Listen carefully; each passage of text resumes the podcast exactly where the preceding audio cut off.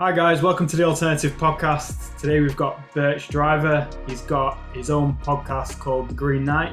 We'll leave all the details in the description.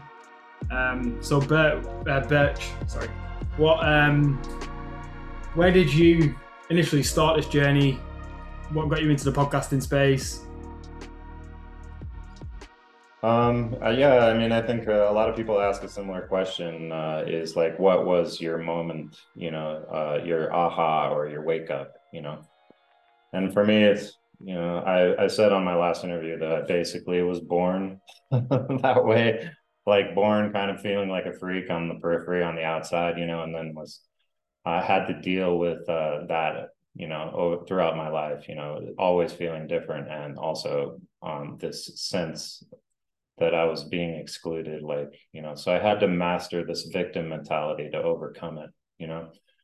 And so that, you know, being on the periphery gives you a different kind of viewpoint. It allows you to see things as they are instead of like, um, you know, can't see the forest because the trees, you know, that aspect. So I've always been that kind of way. And uh, uh, when I was 15, I kind of had a wake up moment. But you know, you wake up, uh, there's you know you can't pitch your tent right? So you always there's always another plateau to ascend right?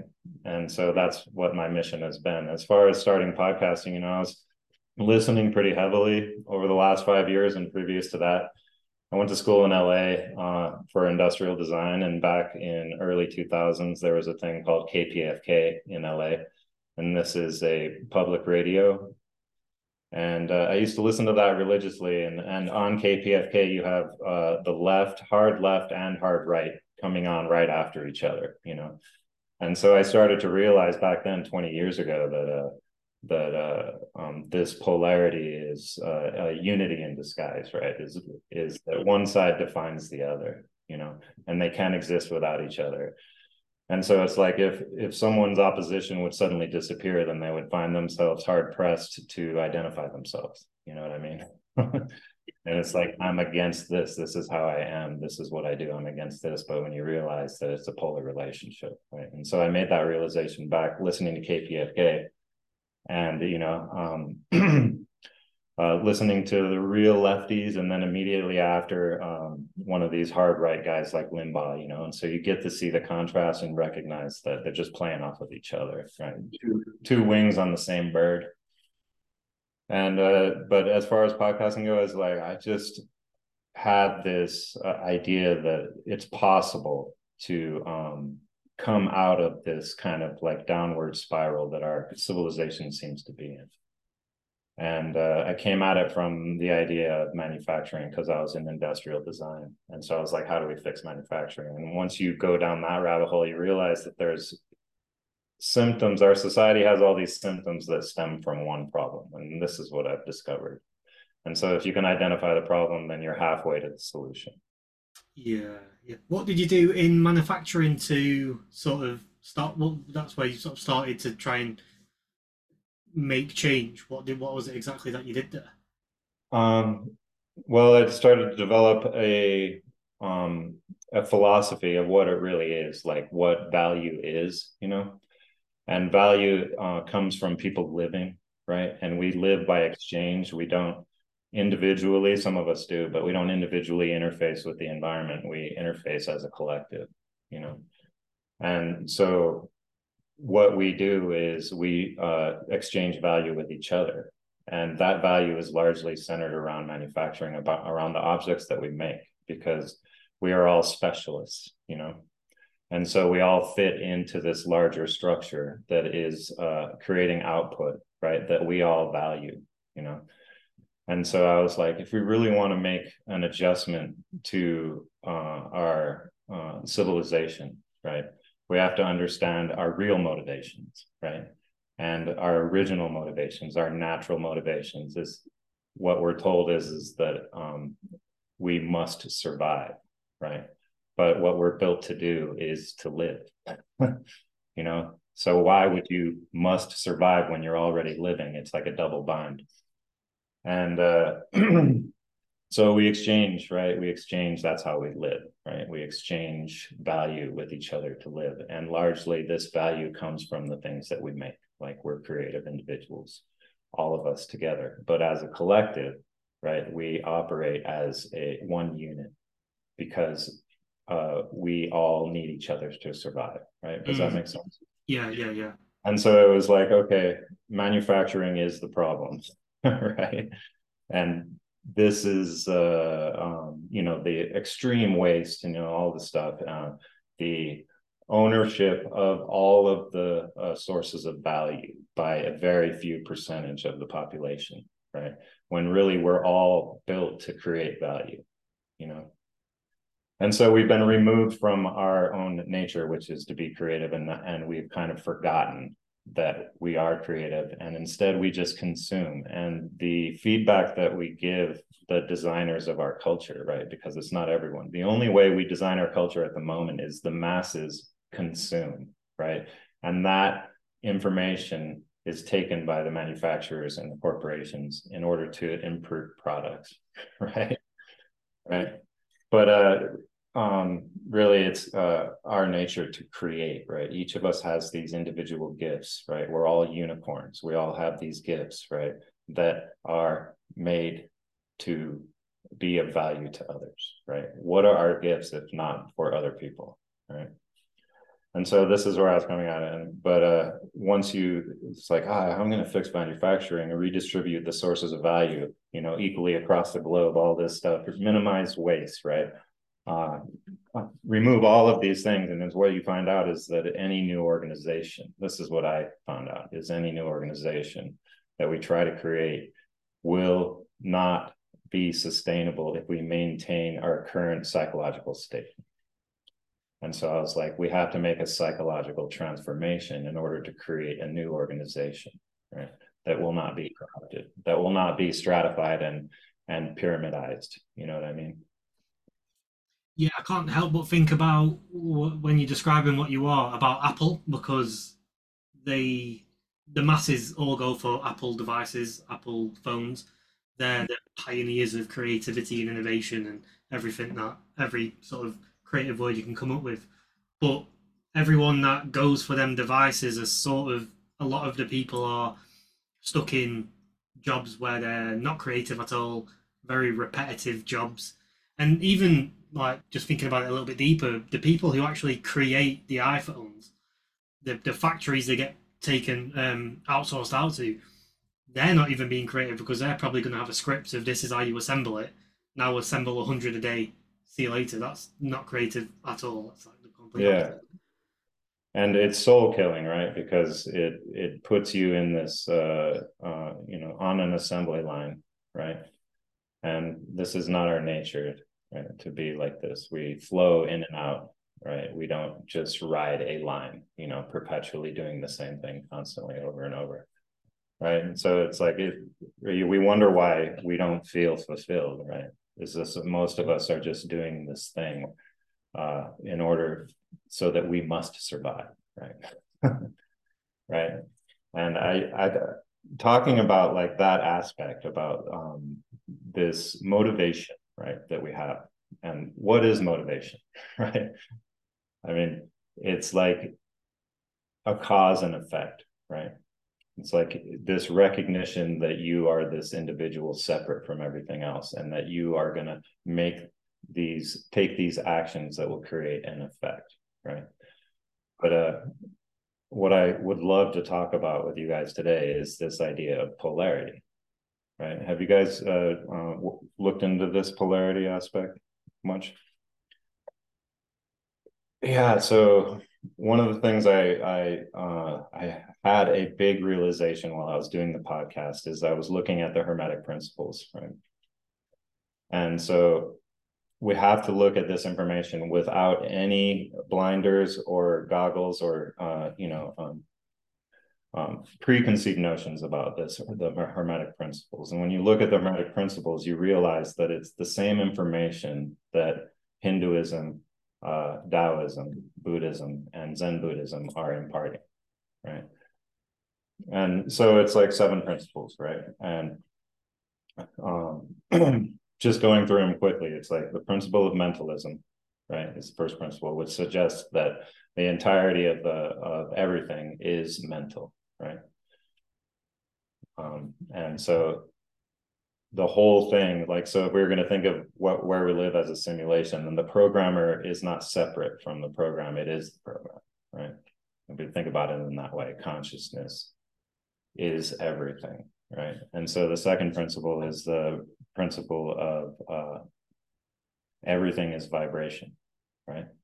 Everything is vibration. And so our five senses, right? Um, our known senses are all receptive to um, uh, perceiving uh, some type of vibration, right? So hearing, right? Sight and touch, right? These are all sensing vibration, right? Which is frequency.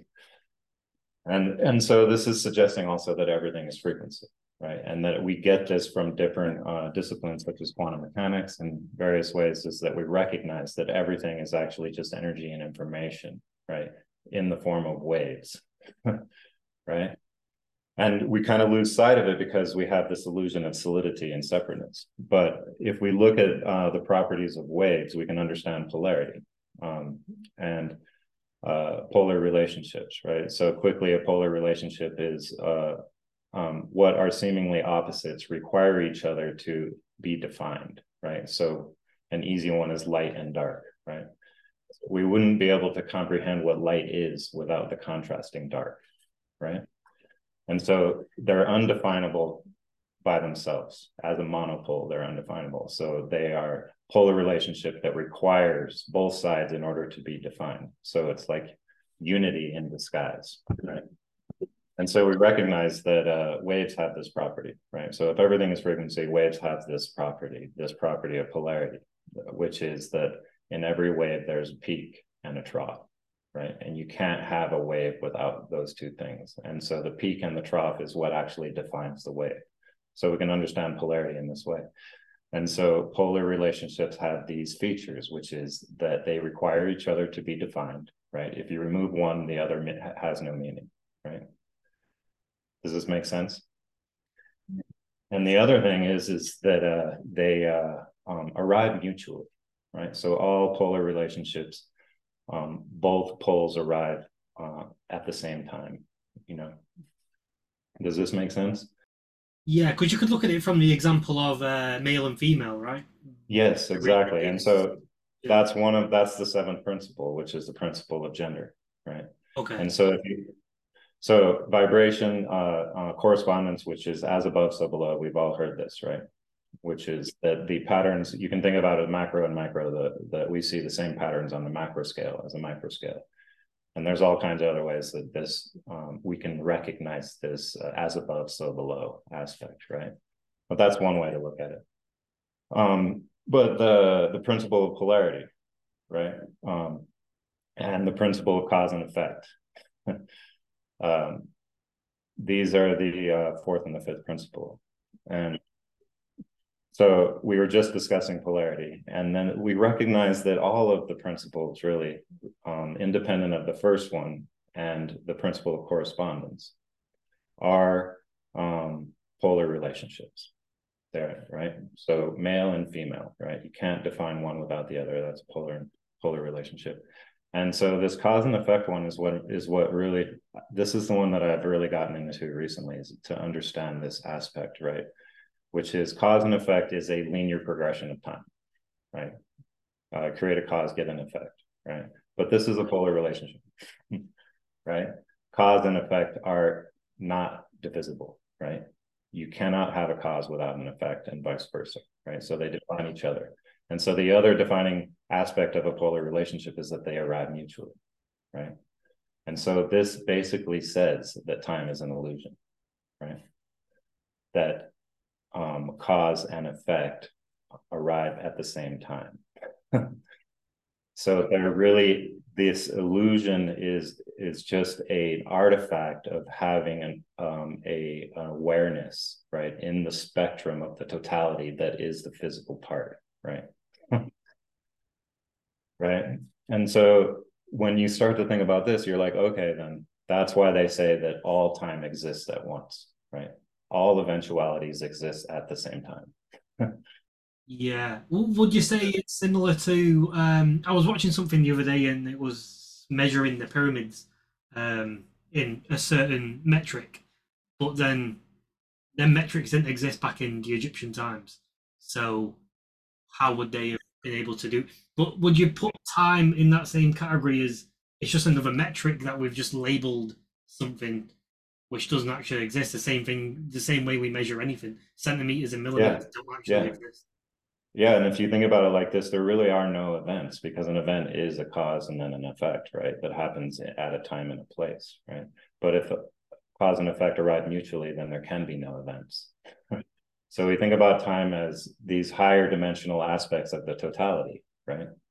Um, the uh, all we can't think about it in the same way if we go up a dimension right? Like a hyperdimensional uh, sphere right?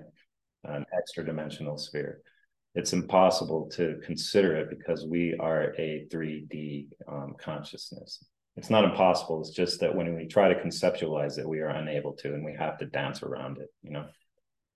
And so and that's what i would say in this discussion is that's what i like to say is that we are using conception to talk about the unfathomable. Right?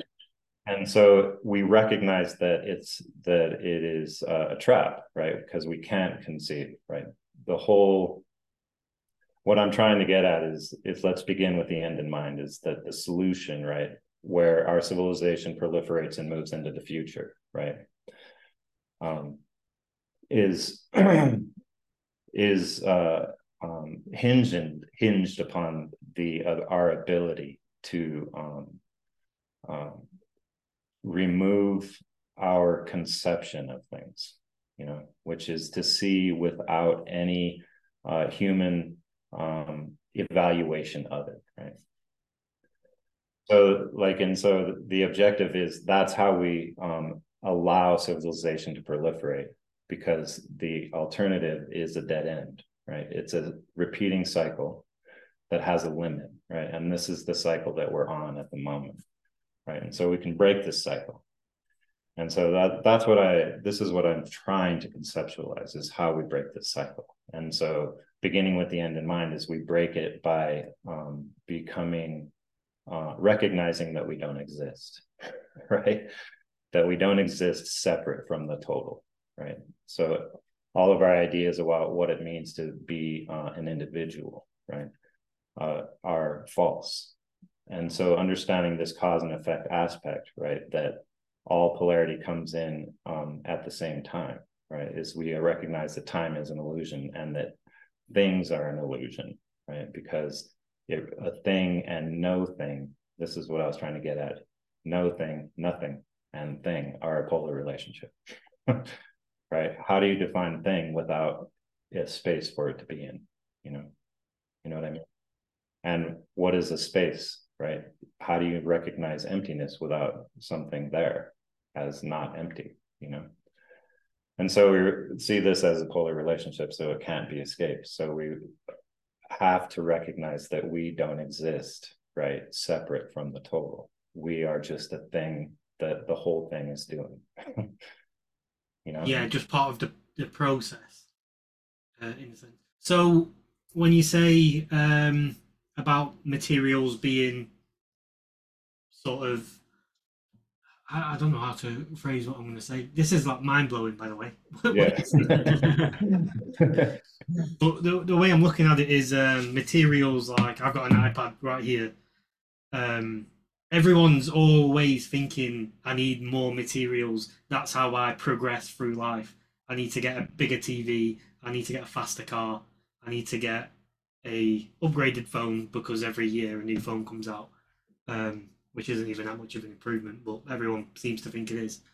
What is that like the turn of civilization? That's the the way we've sort of adapted to technology in the wrong way so to speak because we're, we're looking at it through the wrong lens yeah. Um, so the things that I'm saying, and I'm no, um, like I don't claim anything. I don't claim to know. It's like this is how it seems to me when I think about it, and I'm referencing all of these uh, older thinkers, you know, from the past and people from the from the present. So it, it's not me. It, uh, I'm just saying what's already been said, you know, for thousands of years. And uh but uh there um there is a you know there is a purpose right to talk about these things right? There is a um there's this is why i'm op- optimistic is that i think it's possible for us to make this psychological transformation right? That would permit us to operate on aggregate right as a collective right? Um in a pattern that isn't repeating and isn't that doesn't have a limit right? And so th- there's a particular problem that that being alive uh, brings into being and this is what we're discussing right? Is that um, there there is no way to divide out the self from other right? There is no way because this is a polar relationship right? Um and so uh the key is right is to permit the um the superposition of self and other right? Is to permit this duality this dual nature of things right? And in so doing you become non-dual.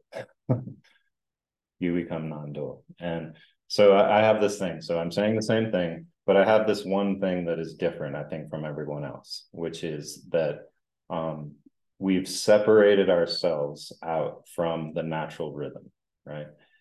And the problem that we have with that is that it creates a vicious cycle, right? And we can recognize it by looking at history. Um, just the the you know the people get all up in arms about what you know history is or whatever, but we can definitely see there's a uh, cyclic pattern that civilization exhibits, right? Which is a climb and collapse, climb and collapse, climb and collapse. And the distance between these collapses gets shorter and shorter. And so now we are arriving at the point at which there's a limit to that behavior. And so why does it cause a vicious cycle, right? And this is, I don't know if you guys have heard of Bertrand Russell, right? He was a philosopher that uh, lived um, turn of the century into the you know 30s, 40s, and 50s, I think. And he wrote the Principia Mathematica, which in which he tried to catalog every symbolic representation we had made, whether with logic or math, you know, since our inception, right?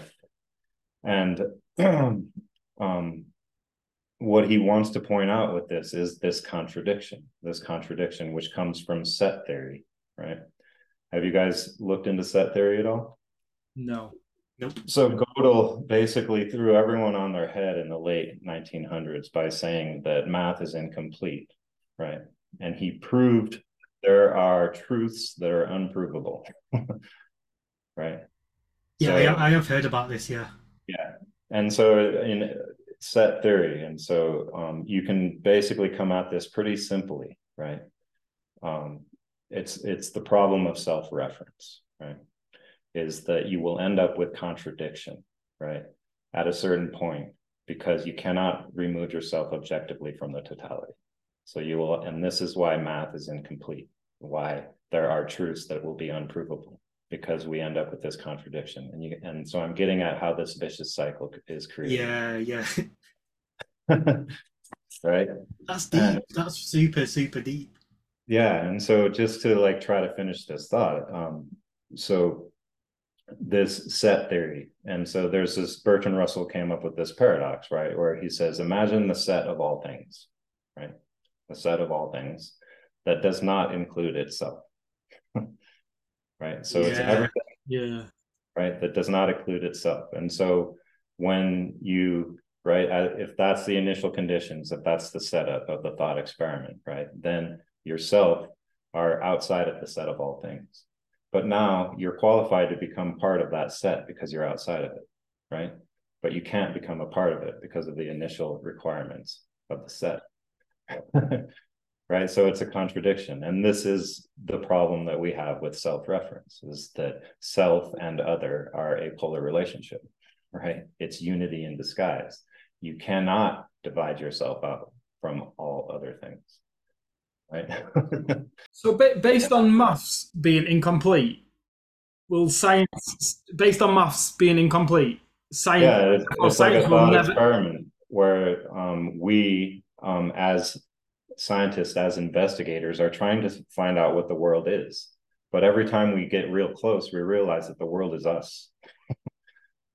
right? That we can't have, there is no objective truth from an observer's point because you affect, um, you are connected to the whole thing, you know? So traditional physics and traditional science will never find the answer. Well, they keep looking, right? And this is the repeating of the pattern. This is the vicious cycle. And they force it on us and they take these big concepts and they repackage them in a way that makes us confused about what they really mean. Like this non locality um, uh, Nobel Prize, right? This is what quantum mechanics says that everything is in, entangled. And so what's happening locally is affected by everything in the fucking universe, right? There's no local reality, right? And so they package it in this way, and then suddenly it's like everyone's like, "Are we living in a simulation?" You know, and so it's not the way to think about it, right? It's just that everything, right? Um, if we think about the universe, and all of these dudes were doing thought experiments, all of these quantum physicists and stuff, right? So think about the universe. um, right? Time is an illusion, but in this spectrum of the totality where we are, right, it appears as if time passes. And so you can go back to the origin point of all things, right? You know, can just think about it. And that origin point is a singularity, right? Going down, down, down, down, down to the smallest scale, right? And so if you wanted to arrive at the center, right, go inside, go all the way in. And that's the center of everything, you know? and this is what we are right? This is what we are. We are connected to the whole thing. And when we let go when we stop insisting on a divided self right then we are we recognize that we don't exist. Only the whole thing exists. And by doing this we actually unlimit ourselves right? Because an individual is limited right become unlimited by becoming selfless and when i say selfless i don't mean like always working in service of others I mean, actually, no self, right? and so when you're in this mode, this is a meditative state, this is flow state. When you're in your highest potential, operating potential, and you fucking get a glimpse of yourself, you realize that you're not even there. And then once you have that, once you take that glimpse and you're like, oh, look how awesome I am, then everything collapses, right? And your potential is limited, right? And so it's this this is the catch 22 is like let go surrender right? Stop acting like it's you and then suddenly your capability is immeasurable. And so if we can all make this transformation we can create an organization that can move into the future right? That isn't a limit right? That isn't a dead end right? Yeah and what me and aaron have on the journey we've been on with our channel what we've seen is more and more people recently are waking up like a a unique amount of people are waking up over the last two years, maybe. Um, so, uh, do do you think there's been a shift somewhere which has caused a mass awakening? Yeah, and I think the shift is um, it can be a trap, right? And this is what I recognize. Everyone's waking up to all of the shenanigans, right? And the wool being pulled over our eyes and all this stuff but then okay so then you start pointing it out and then everyone starts arguing about all the different ways and how it is right so we all realize we're we're we're getting uh, fooled right and then on that plateau we divide again right and so the whole truther community has been divided again right based on these uh, you know incendiary topics that really aren't addressing the real issue which is how do we prevent the dead end right? How do we prevent the stub timeline, right? and so um, just getting back to this divided consciousness, right? So divided consciousness is the artificial rhythm, right? It separates you out from the natural rhythm, right? And uh, it creates this pattern, right? On aggregate, our whole civilization. So we are a collective species, right? We are a collective species. And so if we're gonna if the human race is going to be available for consciousness, right, to have experiences in the future, right, then um, we it seems like we should avoid this other outcome, which is operation from a divided consciousness, right? Which is us against them. And so if all of our relationship has this as the initial conditions, right? Right, which is that somehow I must survive, right? I must win, right? At the expense of someone else, right? It creates a pattern, right? Which is a divided consciousness pattern. And it's simply that, but it's an artificial rhythm, right? And so whenever you are operating in that space, right, of divided consciousness, where I am going to do this, I'm going to take this action and it's going to cause this effect, right? Then you are operating from divided consciousness, right? And so that's a polar position. that is a perturbation of the collective psyche, right? In which, if you're going to operate on one pole, it immediately creates the opposite pole, right? Polarity, right? Operate saying you are an individual separate from everything else creates a polarization, right? That must be balanced out, right? This is how the universe works. But this divided consciousness creates a separate uh, rhythm, right? That operates uh, independently from the natural rhythm.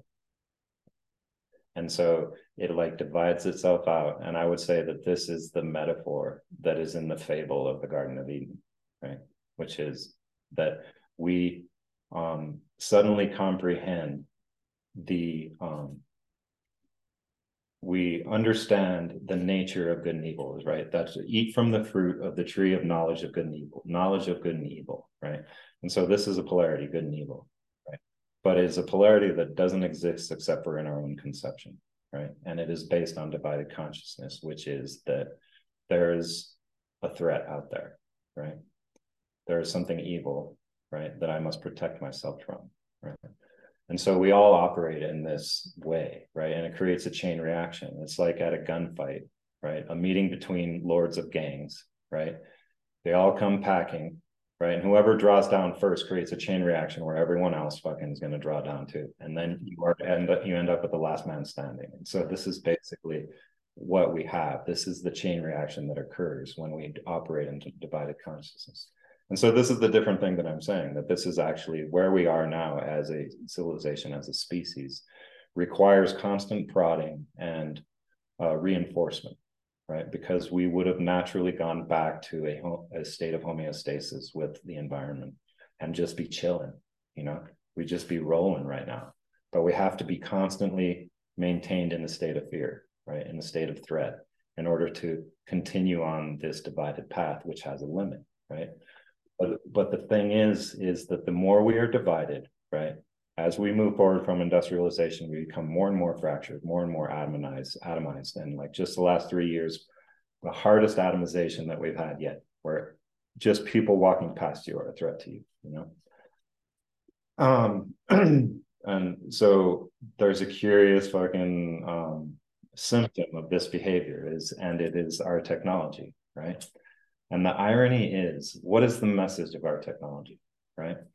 This is comes from McLuhan. The medium is the message, and this is what I talk about in my podcast, right? Is understanding what the medium, our technology, is the mediums, right? What is the message of the medium? And what McLuhan says is the message is the medium. The medium is the message. And so all of our technology, despite us being divided, right, um, only tells us that we are more and more interdependent, more and more interdependent. The more radical innovation that we take, the more interdependent we are. And so the more divided we are, the more interdependent, we become. And it becomes this massive contradiction that create that you have to have cognitive cognitive dissonance to be able to operate under, right? Do you see this in our surroundings right now? Crazy contradictions everywhere, right? Um, people on the left having to hold two opposite things in their mind at the same time and yet still not seeing that they contradict each other you know? On the right too i would say both sides are just as full right? I think uh, free speech is a prime example because the right will claim free speech when it's something they uh, want to express. But if it goes against what they want, then they will say, "Oh, we need regulations in place to prevent that." And then the left will be the exact same to the right. Yeah, so contradict each other. Exactly, and you'll see the big flip flop from the last twenty years. Um, 2004, the right wanted to censor the left for criticizing the government about war in in the Middle East, right? Now we have the left wanting to censor the right, right? And no one remembers, right? You just flip sides. It's fucking crazy. But uh so just to finish what I was saying, which is that it's this if we hold in our minds this division, right, this divided consciousness mindset, then um, in all of our relationships, it creates a pattern, right? Right. On aggregate, over time, millions of interactions, it creates a pattern if everyone's operating from this position, right? Which is that you're separate and you must survive, you know. Um, so, right, if we can flip that switch, right? Which is to recognize that we are not separate and that you cannot be separate. And if you insist on being separate, then you get this mental illness, right? Which is this the pattern. so if we can recognize that, right, then at this point we can take all of our accumulated knowledge, right, all of our technology, and operate it in rhythm with nature, not nature, nature, right, and not operating in this artificial rhythm, right, that we are operating separate from. And the only way that is possible to do is that we all have our individual minds, right? And whatever we believe, you know, in the majority inside society becomes operatively true, right? I mean, this is the most mundane way to describe we create our own reality. You know what I mean? Which is that whatever we believe, despite its veracity or not, it becomes true in the operation of society if everyone believes that. You know, and so this is the initial conditions of the equation of humanity, right? And so if we can change our initial conditions, right, to not be in survival mode, right, to be fearless, right, and to recognize that we are here to exchange with each other, then we maximize that. We maximize that exchange. We maximize that living aspect. And so when we're divided like this, right, we don't change, right? We're fully evolved already we had this exchange in place before the cataclysm that destroyed this earlier civilization. Are you guys down with that? Are you down with that? Uh, somewhat. Uh, yeah.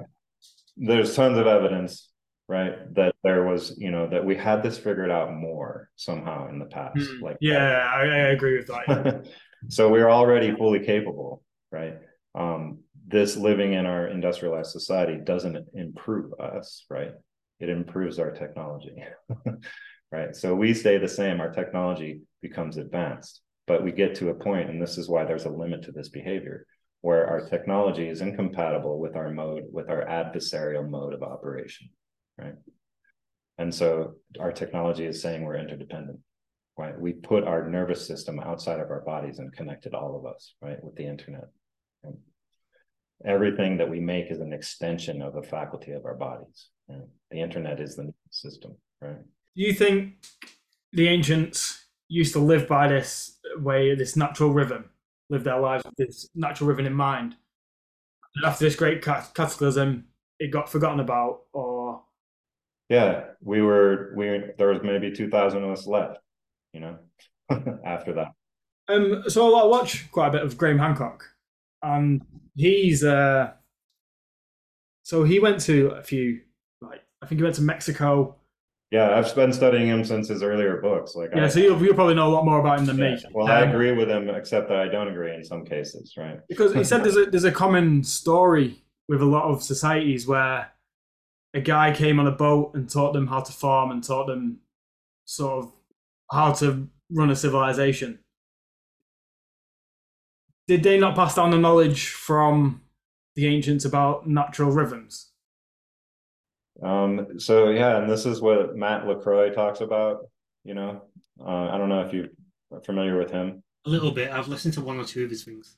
Yeah, and so he's all into this. He's learned how to translate the cuneiform tablet tablets and all that stuff. Um, the the cataclysm happened, right?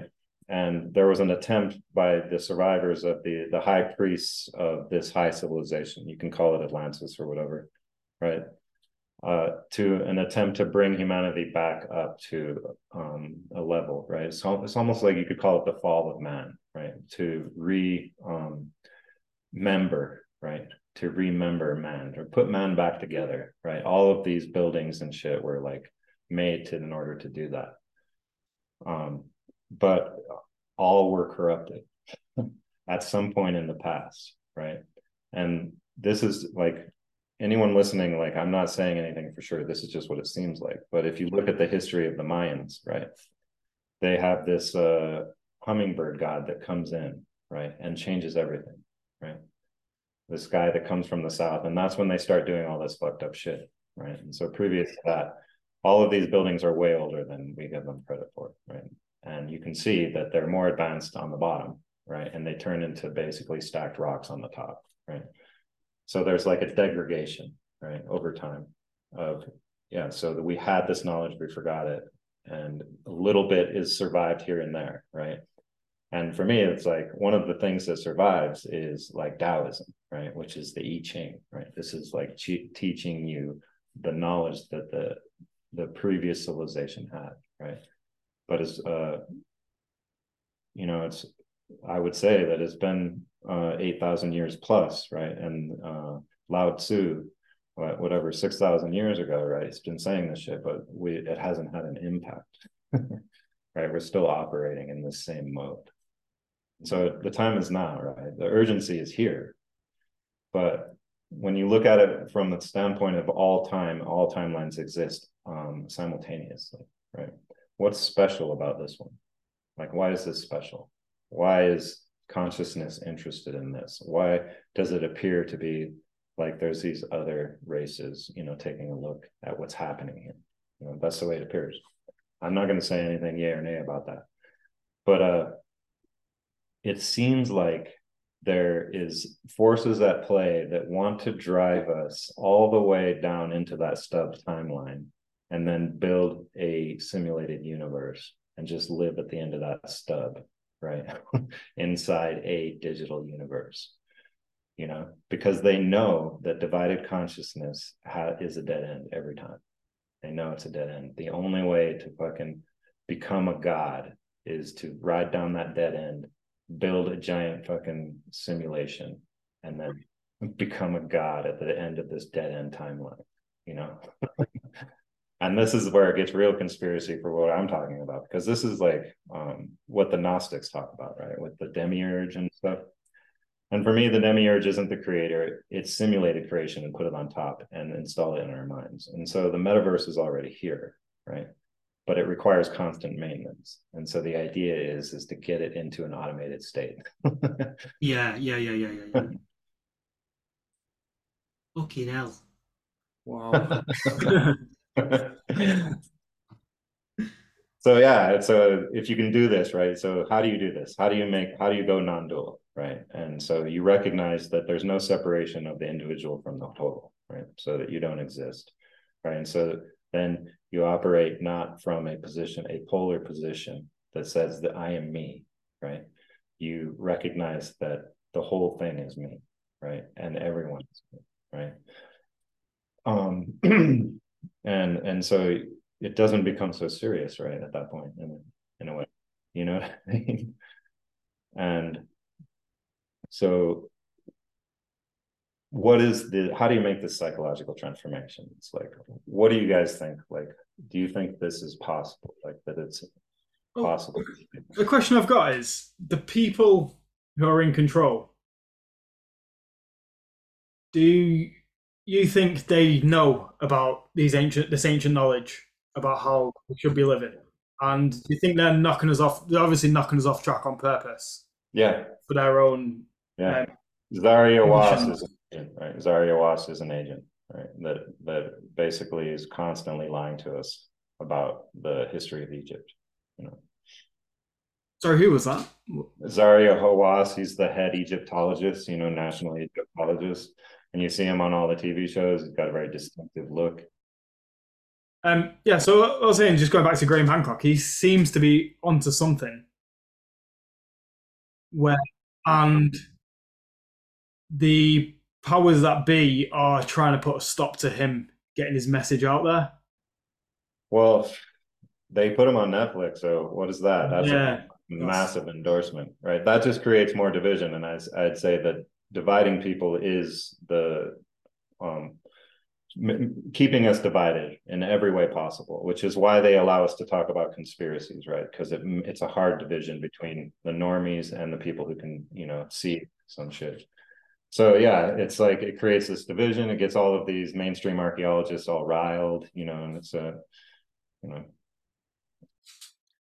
Is there a way for, like, just as just an idea, is there a way for perhaps a, does it have to be the whole human race or can it be a subculture or sub society away from the rest of the human race that get together and start living living within the natural rhythm? That's tricky because you want to you see these breakaway civilizations that's kind of what you're describing. It's like oh we're going to go and create this community out in the woods and we're going to be separate from everything else. But again right um, if it's successful right it becomes competitive against the uh, uh, mainstream model right so again, it's it's more division. Any breakaway civilization must be prepared to add everyone, because it's all of us. It's all of us. Um, you, you asked what we think um, about like if it's possible for everyone to sort of break off. I honestly, and I would like to hear your opinion on it because I find it really hard to believe that it's possible because for example, my awakening. Um, I was looking into conspiracies throughout my teens. Uh, got got older and sort of went off conspiracies a little bit and fell into the trap of life, I guess, where it's get a job, you need money, you need financial freedom, and you need a house, and then you need kids. It's sort of like the loop that you're, you're talking about. Everyone, most people fall into it, but because I looked into them conspiracies and I always had that curiosity and that questioning of life itself and what is life and the deeper meaning of life. After a few conversations from doing the alternative channel, it was quite fast for me to progress from who I was to being sort of fully awakened. But then when I look at someone else who's not gone through any of the stuff that I conversations or uh, watched any videos on what I've watched or been exposed to any of the information I have, they're in say corporate jobs where they're a slave to the system and they're making good money. They're, they're making really good money and what they think um, they've got fulfillment out of they where, where they think fulfillment is that's what they're they're sort of living. I find it really hard for that person to even give the time of day to a conversation like we're having today let alone become fully awakened. They wouldn't even want to it would be in their mind it would be a waste of time to even sit down and have this conversation which we're, what we're having. Yeah and so we live in a military i mean a material reductionist uh, viewpoint. Like that's the primary viewpoint right of our you know of the world right is that we are our bodies and we die and we're gone forever right? And that this um existence is about you know just having you're supposed to like this is what we're told like just have the best life possible right? But yeah and that's fine. There's nothing fucking wrong with that. And you can't do shit for them. Um if they um it's it's crazy how hearing something can somehow plant the seed right and then it it grows and there's no going back right once you can see you can't unsee it you know and so it's just like that character in the Matrix who he's like, I want, you know, uh, security and I want a fucking badass steak, right? It's like I don't want to live fucking in the wasteland, you know. And it's like if I hear what you're saying and and somewhere on the inside I know you're right, but then I will be outcast, you know, and so I won't be able to, you know, exchange for my living. So the idea behind what i'm talking about is is to create is to reestablish this sacred exchange that exists that because this is what we do. This is our nature right? First is to create value right? this is what all our faculties are made for. And the lie is is that uh, our our nature is to make sure we survive but that's a double bind right that's a double bind and and so that's why it creates this like um this uh, what I've been referring to, which is this repeating cycle, this Groundhog Day. Uh, and so it's like that's it, like that's it. It's like they make sure that um, the threat of um, not surviving is always on the horizon, you know, and that in society, even now, when largely we're not in danger, right? Our lives, largely for the most part, we're not in danger, but we walk around like um, our status is our life when the only thing in danger is our status, right? Not our life, right? And so we're fighting everyone for status, right? And this is what creates the repeated pattern because it stratifies immediately the structure of society and the top echelon will try to maintain their control over it for as long as possible. And so they set up all these institutions in order to to maintain the status quo right? It sounds bitter when you start saying it like this but this is how it works. As soon if it's a, an adversarial mode of operation it stratifies society instantly right? That's what happens. And it doesn't select right? This uh, idea about social Darwinism, it doesn't select for better right? It only selects for psychopath right? Which is that have no fucking empathy right? And no remorse about being ruthless you know? And so we are already fully evolved right? We don't need to there's no um natural selection need occur right we are already fully capable of, of doing this because we did it before you know? We've done it before. And and so it's like it's when you go to meditate like meditation is important in order to get this feeling right? This uh, dissolving of the sense of self right? That's what meditation is. But when you set out to say that you're going to meditate because it's important right then that is a will driven activity and so you've divided yourself right so when you're operating in society like when you realize that you don't exist right it doesn't mean that you stop cognizing, right? It just means that you open up space in your awareness for the new to come in, right? and so when the self dissolves, you are open. One is open for inspiration from the totality, which another way of saying is divine inspiration. And so all of this stuff is awesome. Being here is awesome. Doing the things that we do is fucking awesome. this is the interesting place to be, right? let's make it operate as it is intended to operate, right? Whereas instead of in a divided consciousness, we get this, um, we're on a fucking, almost like we have a parasite, right? Where we're being driven to build this machine furiously, right? And so the only way to kill the parasite, right, is that we cannot say that, look, the system's fucked up. I see a problem. I'm going to address it right? That is just more will acting in a divided space, right? Divided conscious space, which which creates a perturbation, right? Which at which immediately creates the opposite. And so you're just cycling the the wheel of karma. I would say that the reason that we are on this wheel of karma is because we've chosen to separate ourselves out from the natural rhythm. Right.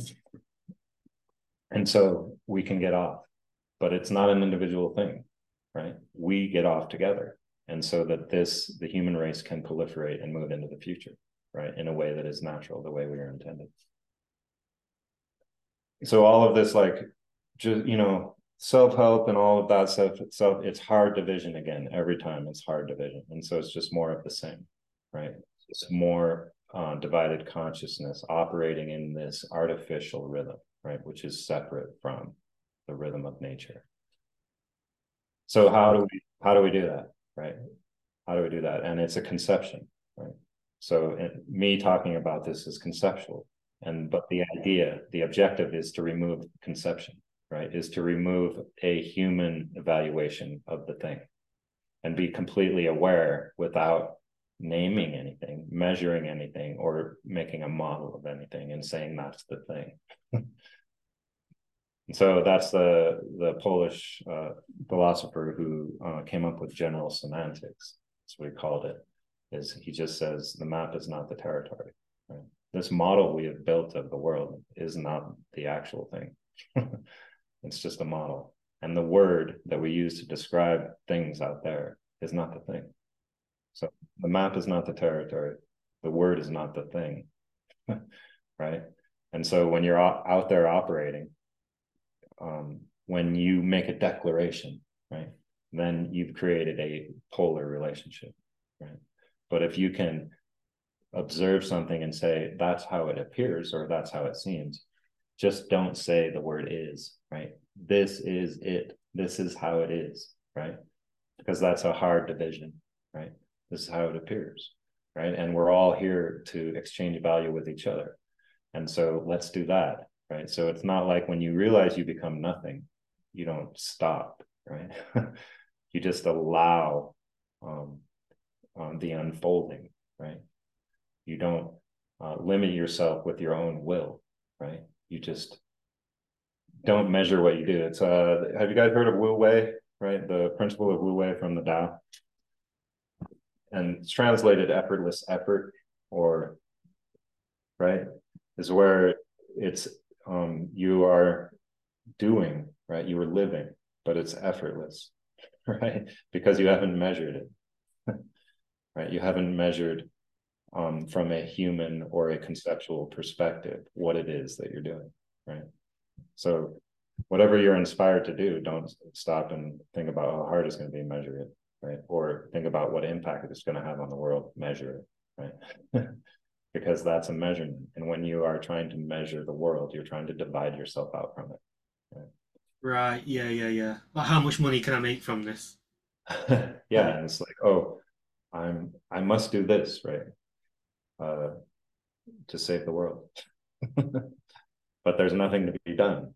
And that's the thing. That's the trick. That's what makes this so hard, right? Is that we're already this, we're already fully evolved. And so when these new agers talk about shifting timelines, there's some truth to that, right? There's some truth to that because all timelines exist simultaneously, right? Um, in the pure potentiality. And it's only like us, you know, this um, conscious observing that collapses it into something that is, you know, perceivable. And so we can shift our fucking timeline collectively, right? Uh, doing it for yourself, just getting, you know, it's like manifesting, right? Like this eight eight Lionsgate portal. Everyone's talking about manifesting, right? And it's like, yeah, you can you can shift over right to that timeline where your life is better where you have more stuff where you have more comfort more stability more uh, freedom of mobility right? But it's still this parallel timeline right that is gonna just be a dead end.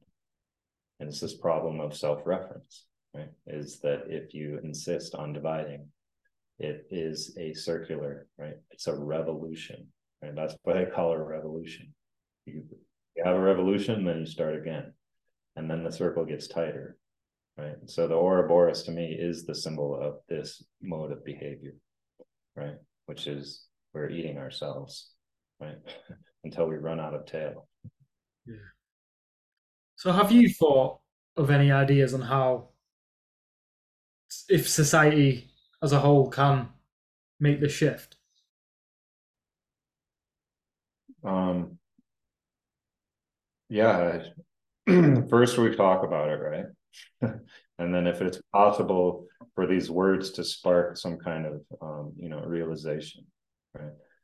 And so it's first realized right? And a lot of people are realized right? I would i would probably include myself in that but not actualized right? Because i can see all this shit but i still you know um, if what you say is the is the case then your life should be awesome right but I I'm right. It's that thing that uh, Krishnamurti says is that it's no measure of mental health to be well adjusted to a profoundly sick society. You know, and so and that's what kind of traps us here, and that's why I get upset with uh, guys like Jordan Peterson who say clean your room. Right? He's like, stop trying to fucking save the world. Get your own shit together first. Well, get my own shit together. Now I'm well adjusted. I don't need to save the world. It's all good for me you know and so this is a individualized perception of the world that it's all about me right but it's all about everything. Yeah, yeah, yeah, yeah, yeah. Yeah. Mm-hmm. So yeah, first the psychological transformation, and then this. So I started fucking backwards, right? I was like, how do we solve this, right? And so then I was like, okay, let's define value. Uh, what is value, right? And it, original value starts from being alive, right? Which is that certain things that are necessity to continue to live, right? And we can see that in our current society, all of those things are controlled, right? So everything that we require to survive has been um, uh, stockpiled and taken control over, right? And that's that's not the way it should be, right? We don't earn a living; we live, you know. Um, so the idea that I have is to reestablish the uh, sacred exchange that was is already in place, that is our nature, right? That removes this um, extraction of our life's blood from the exchange against our will, right? And so it's just pure exchange.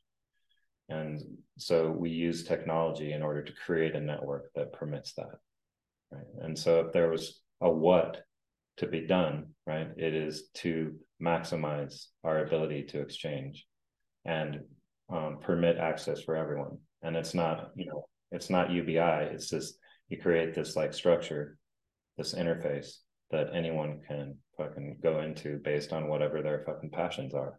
And instead of going to school to become a professional, you start creating at the bottom of whatever thing you're interested in, whatever thing you want to create. And so you're already outputting and learning as you go, you know. And uh, I, I visualize it as a mandala structure, right? Where the general um, manufacturing stuff that uh, requires massive cooperative effort, right? And everyone paying in to do it. Everything agree we agree that we need this, and it's basically infrastructure. Right? Is that is the center of the mandala, right? And so if you want to be an engineer, right? The idea is is that you travel through this interface over the course of your life learning and adapting and maybe you know parallel shifting you know to a different um you know sector right? But all of these things we, we require. As a, as a modern civilization we require this infrastructure right? And so um the the idea that i propose is that it is a an exchange right that everyone has access to right and it just maximizes our nature which is to take our gifts and whatever lights our fire and fucking go after it and just permit that to be right? And so we have the technology now to put the means of production into every region right? We can use these robots not to take our jobs but just to make shit for us right? Why is it taking our jobs? Why does it have to be like that? Like they say that on purpose right? In order to create this division in order to get a situation right a problem that they can offer the solution to later right which is ubi is just trying to perpetuate the current structure right which is universal basic income right just fucking do that right?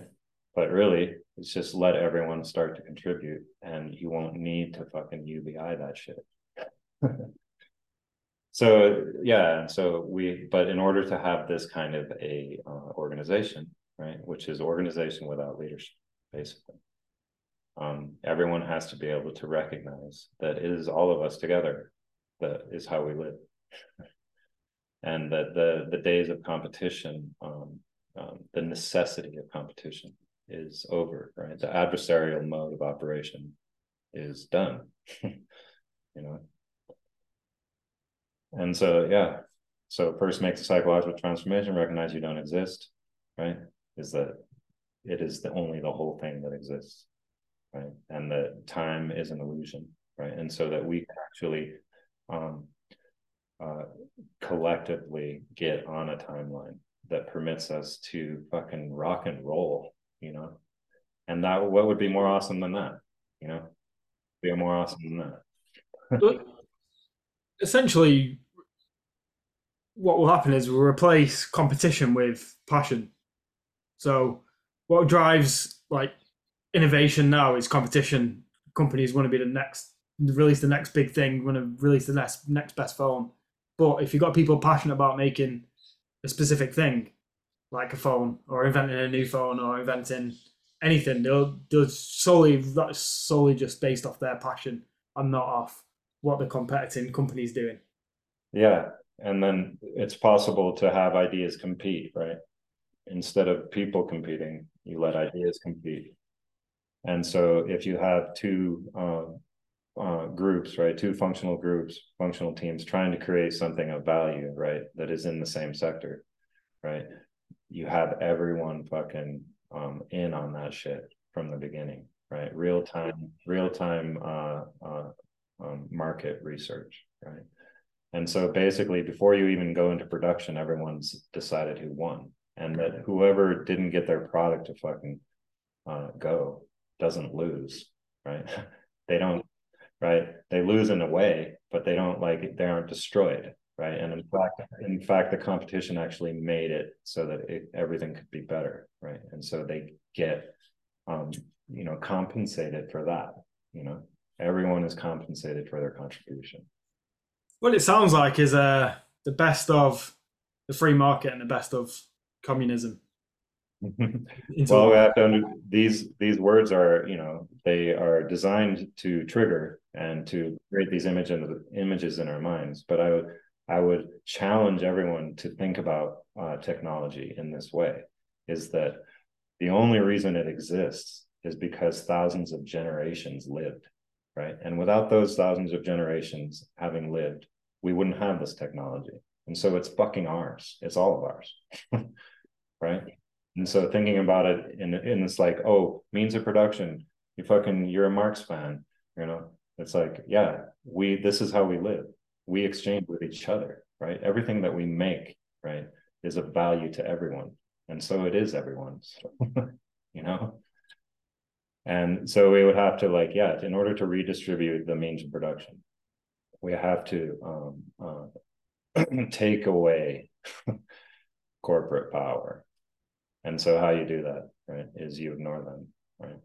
And so we need a network, a um, market, an exchange that is separate, that is in the natural rhythm, that is separate from this other one. We can't do anything inside of it. We only fucking turn the wheel on that shit. We have to ignore it, right? Go to our own fucking exchange, right? And so we create it and we offer so much value that no one can avoid it, right? And so that's what one of the things I talk about is value wells, right? Is that the clear difference between before and after of a product like a technology.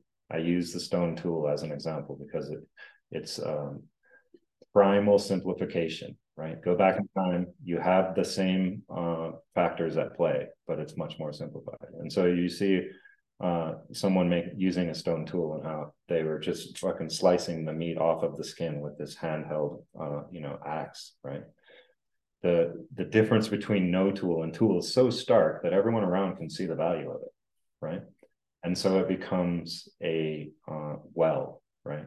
People start to orbit this value well, and in order to perpetuate it, right? This is where my argument for cooperation over competition. Cooperation is much higher right, as an effectiveness over competition. Because in order to perpetuate the knowledge of a stone tool, there has to be cooperation, there has to be sharing, right?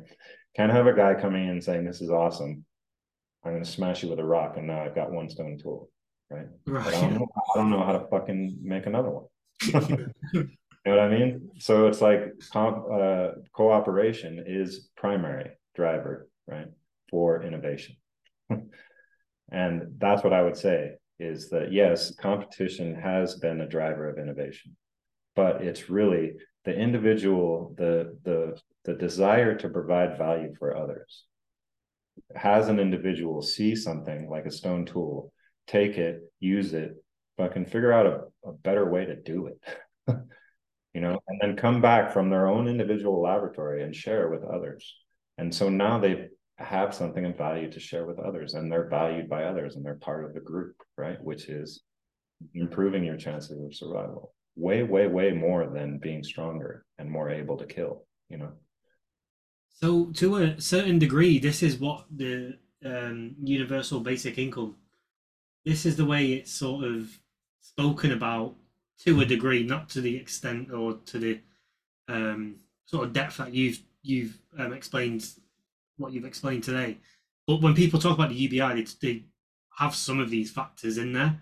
What do you think the UBI is then? Do you think that's more of a, a way for the elites, so to speak, to package something up that some people yeah because it has this in it the ubi which is the idea to remove the pressure off of people right of daily survival and so that they can pursue stuff that they want that's good right but that's not what will happen.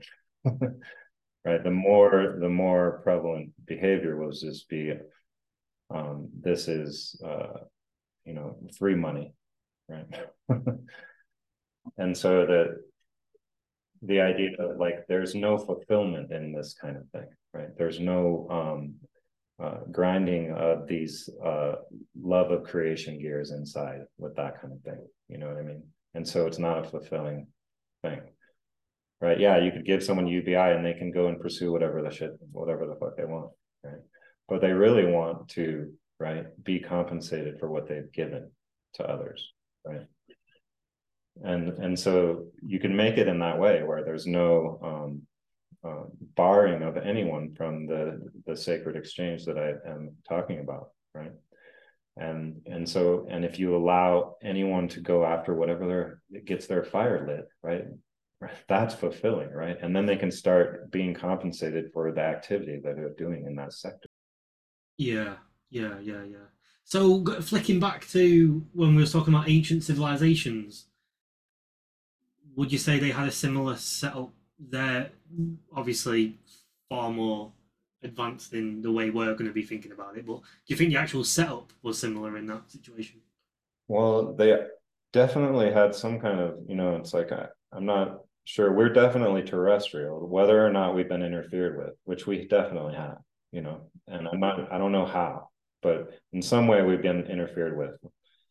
And uh, but there was we had technology there was technology available back then that we can't even think about we don't even know how to think about right and so every time we were like how did they build the pyramids and we try to think about it from our own fucking standpoint we realize that it's impossible we can't do it. So there's something there that they had right? Some kind of technology that was far more advanced right than anything we have and it made it so that living right it's basically you could think of it as like how would it be if free energy was a thing right? And it would release the release the pressure on everything almost immediate you know? And so a whole different structure would would be created right and I actually think that yeah free energy is is a thing right? The the vacuum is not empty it's just teeming with juice right? And we can just take it from there from there no problem. But uh, yeah, I think in some aspects, these ancient civilizations, what they were able to do with stone, right, says that they had something figured out that we can't even even think of at the moment, and it's from because we aren't thinking of it in the right way, right? And so you could call this spirit science, right? And so material reductionism um, takes out the spirit aspect, right? And if we were going to move forward in science, we have to include that in, right? And so I think it's if we had a, a better understanding of what this is, right, which probably includes that it's all one thing, right, and that all of that, you know, and that all of this energy is available, and that we actually make it really fucking uh, uh, easy, right? Mm-hmm. And so, yeah, I think definitely the ancient civilizations had something, and there is ruins of cities that don't have walls, right? and so that just shows right that there's these large scale uh, um, habitation sites that were not in need of protecting themselves yeah because they weren't run in a state of fear because how we're run today is everyone's scared and therefore we look to our government for security and so there was no thought of that so there was no need to build a wall right um, i think in our current conception everyone my kind of thinking, someone like would say, "Oh, you're naive. It's people are always going to be bastards," you know. And um, I think that's true, right? If we are operating in this mode, Right? Yeah, exactly. I agree. Yeah. But if we but if we aren't, then it's not the case, right? There's no need for uh, enforcement, right? In this kind of a uh, structure. Yeah, because if you look at the reason why people are bastards today, um, it's either ego led, uh, greed. It's one of these sort of values which, if they were to sort of fix their mindset, they could alleviate a lot of these values which aren't necessarily needed. Like holding your ego at the forefront of everything you do isn't actually required. Uh, being gr- if we if we were to go down this route, being greedy wouldn't be required because it's all sort of shared. It's all it's all over the place for you. But a lot of the crime and the crap that you see today is sort of led by these values, which has been put in place by the system that we live in. Yeah, I think um, they started to have to build walls when they had a surplus, right, of grain, right? It wasn't the lack of grain that created a need for protection; it was a surplus, you know. So thinking about it in that way, you know, um, that the laws that we create, right, demand that there be something for the law to be in place for, right? And so it, it creates, right, what it's trying to enforce. yeah, it's like the war on drugs, right? Yeah. Um, and so in this, you know, artificial law, right, this made up law, man's law or whatever, um, it creates, right? It's another way to think about it is that government is paid protection, right? Just like the mob, right? Yeah. and so there's no reason to pay them if there's no threat. And so they're the threat. we maintain the threat. and so that makes sure that this pattern continues. It completely stops when you stop defending your identity, defending your psychological sense of self how um, important, or I don't know what your experience is with it, with with all this anyway, but how important or how much could it help if the use of psychedelics was a little bit more free? Hmm. Yeah, um, I'm actually working on that a lot right now. I've started a microdosing company for for psilocybin, uh, and um, I had been microdosing a little bit, but so I think it's really, really important because it basically um, allows you to let go of that need to protect, right? And so I noticed it right away, like the feeling. I just took one um, when I first started taking these. Uh, we're just putting them in little gel caps, right? 125 milligrams, and there's a lot of different strains and stuff, but we found this one. But I, I took one, and I'm a footballer, right? And I play soccer every week and uh, I stepped out on the pitch that day and was just like, I own this place, you know, and I didn't even give a fuck. Right. And and normally it's like when you receive the ball, all this stuff's going through your mind, you know, it's like um, you will be of two minds and you'll mess it up, right? You'll be like pass, dribble, shoot, and you do all three things at once, mess it up, whatever. But I just I just walked on that pitch and I didn't care, you know. But then I once I get out there and start receiving the ball, I also again don't care what's happening. and so in that way, I was able to just score at will, you know. And and so you become aware of the motion of the game at a slower scale, right? When you let go of this um, need to perform you know. yeah, because you're letting go of the potential risks of things that could go wrong. You're, yeah, you're yeah, looking like a fool or you know or whatever, you know. And so I noticed it right away with the with athletics, right? And so yeah, I think it's a really really important um, to break off this crust, right, uh, over our eyes, right, that don't permit us to see and um, it's not necessary all the time. I am not saying I'm not advocating uh, take it forever like SSRIs, you know, the way they have people on this shit. But uh, um, the idea is to get to a whole perception without any external, right? Yeah, but, I was going to say, how long you've been microdosing for, and is it something you do for a long period of time? And once you come off it, are the effects like permanent after that? Yeah, and so they can become permanent. And uh, so I've been doing it for a while. Probably I did it la two years ago for a while, and then I stopped. But I've been doing it because we started this company. Um, and it's difficult because it's still illegal, mostly federally everywhere. There's only a few states here that you know, so it's like it's hard to talk about.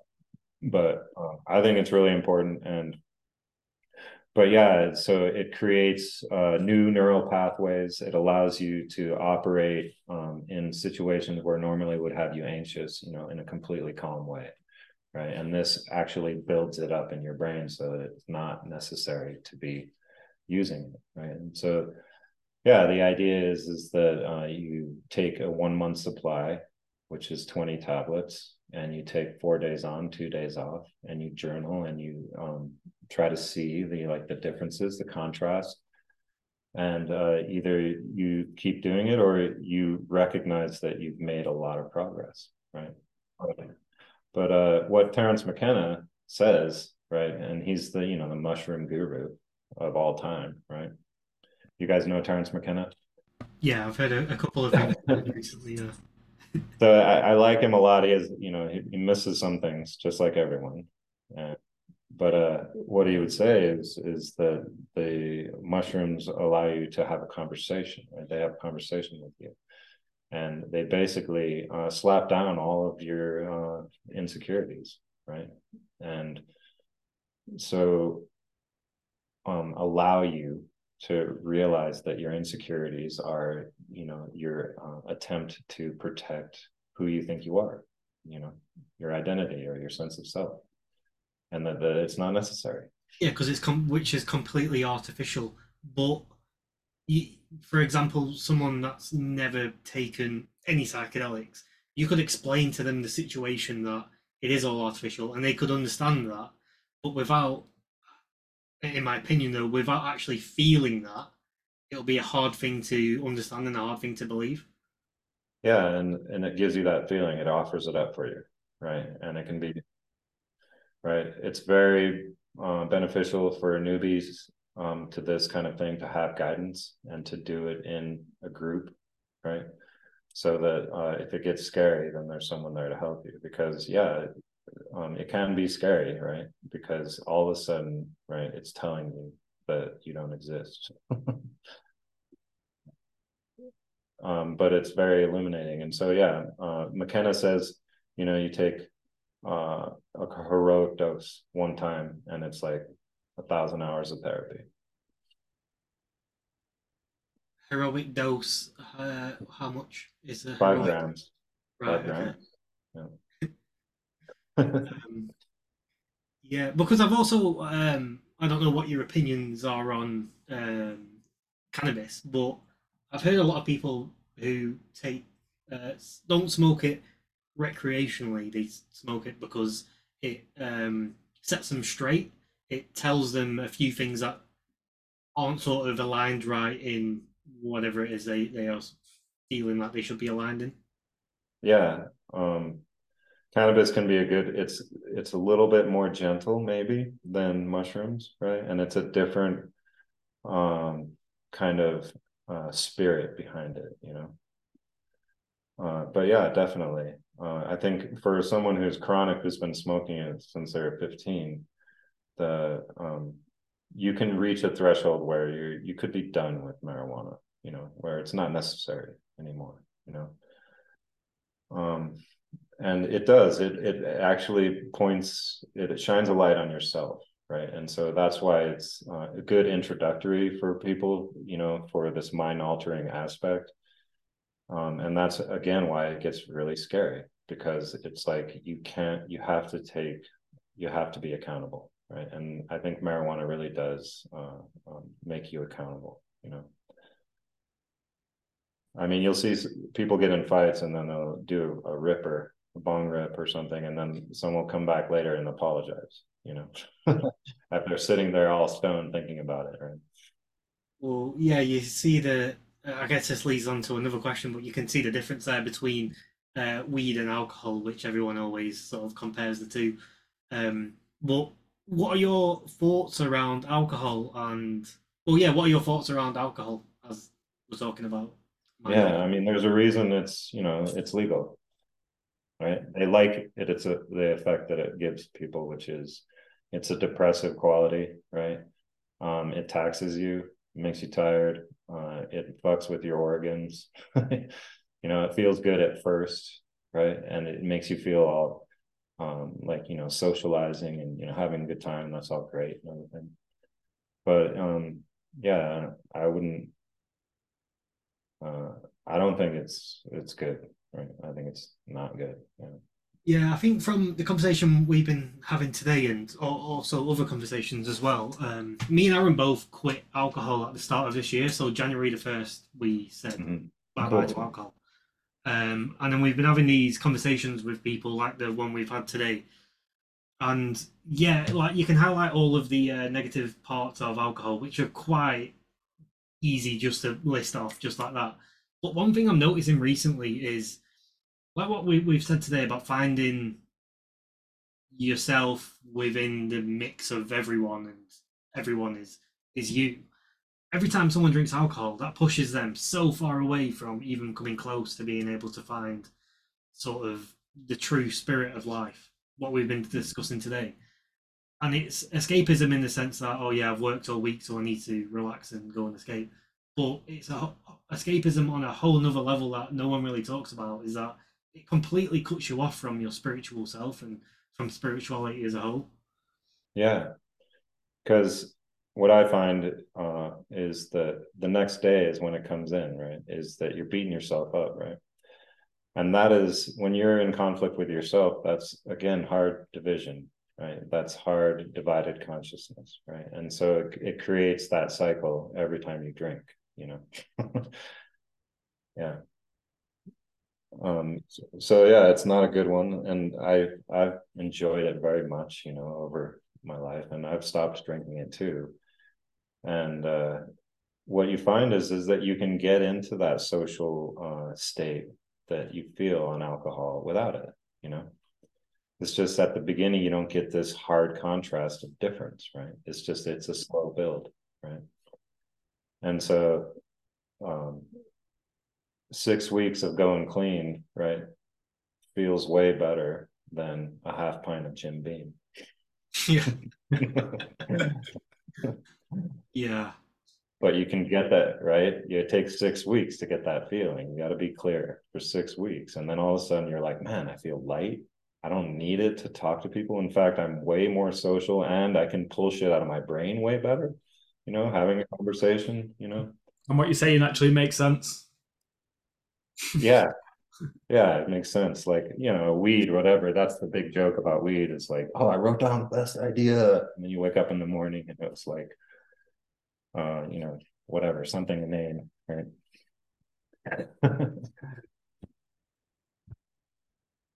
But yeah yeah mushrooms are it's a good way and i think hancock talks about that but i would say though that uh psychedelics were used against us in the 60s, you know, in the hippie movement, movement. And it was to swing that pendulum hard, right? So that it would swing back all the way to the conservative side. And, you know, it, my parents were hippies, right? They were on a commune. My dad was in Vietnam. He came back from Nam, did an about face, became a hippie, moved the family to northern New Mexico uh, and joined a commune, you know. And uh, there was all these high ideals and stuff, but all it did was uh, fracture right?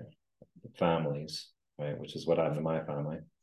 And also, all of these boomers who were hippies at one point um, got their shit together, right? And became the leaders of corporate, um, of the corporate world and fucked us even harder, right? right? With all of these corporate behaviors, you know, with the, you know, planned obsolescence, wasting of materials, polluting the groundwater, blah, blah, blah, blah, blah, you know, all that shit. And so it's like, yeah, thanks a lot, hippies. so at the beginning of our conversation, you said you didn't, uh, you well, you became awakened around 15 years old. I think you said. Um, obviously, what you've just told me then about your parents and a little bit of your upbringing. What was it that made you wake up? Do you, do you know like, what sort of thing it was? Um, I was smoking weed, but it wasn't that. Although that did help me a lot because you get a different perspective, right? And you realize things with with marijuana, right? That make you. It seems like you can see more than other people who are like it's the you know devil weed, right? Might have had something to do with it, but uh, I just stopped trying to um, get approval, right, from my friend group, right, and so I stopped trying in every way right? And i realized after i did that that um, my uh, relationships were much more real you know and that everyone wasn't my friend wasn't my friend you know. And so i stopped you know like trying to like like i started wearing just like ratty clothes and you know it's like i'm not packaging myself at all you know. It's like it's me right? You get me right? I'm not going to try to like create a package for y'all right, with a shitty interior. And so that was one of the main things I did at that point. I was like, I just stopped trying to like fit into the friend group. One thing you mentioned at the start of the podcast is you had to deal with victimization when you was younger. How do you, what do you think about society today where it seems that victimhood is being celebrated somewhat?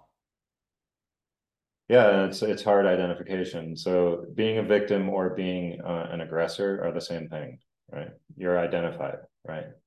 Um, right. You're identified, you know, with this alpha mentality, like I'm better than anyone, I'm awesome, right? And this is why I'm awesome, right? Um, as with a victim mentality, it's the same thing. This is why everyone rejects me, right? That I'm just this is because it's who I am, right? And so it becomes an ego definition, just like um, the other side, right? Of the bully, right? The bully is the same thing. And, and it's so the polarization yeah, again, isn't it? Yeah. So it, again, it is again, it's hard division, right? It's uh, um, um, identifying yourself, right? And so this is what we have, right, in the modern discussion, right, which makes it so you have to tiptoe around everything. You can't say shit. You can't criticize it, or you're a bigot, right? when you want to say that it's like all this hard division is actually what creates more problems you know? So yeah the victim mentality is the same as the bully mentality. It's the same thing. Yeah that's really important point actually. Um the other thing as well what you were saying is what about sort of the way that you woke up. If you look at what we were discussing earlier on how if we can see other people like if we can see it happening, the, the Great Awakening where everyone wakes up. Um, there was that book. I've not read it, but I can tell what it is from the title. The monk that sold his Ferrari, I think it was called. There, there might be um, enough people who could be sort of pioneers that the way stuff's going, people in the corporates who are high up are sort of getting squeezed dry in their role um, they more and more people might break their seal and, and, and decide, do you know what, I've had enough. The money's irrelevant, doesn't actually mean anything because that's something I guess people come to a realization of.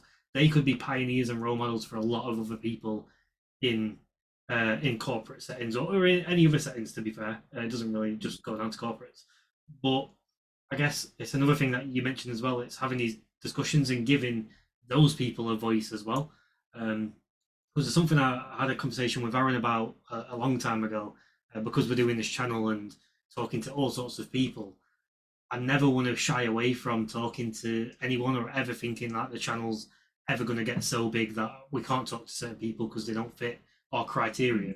We need to be giving everyone a voice because everyone's got reasons behind what it is they're doing, and more people yeah. need to uh, more people. Yeah, and on that note, thank you for bringing me on the show.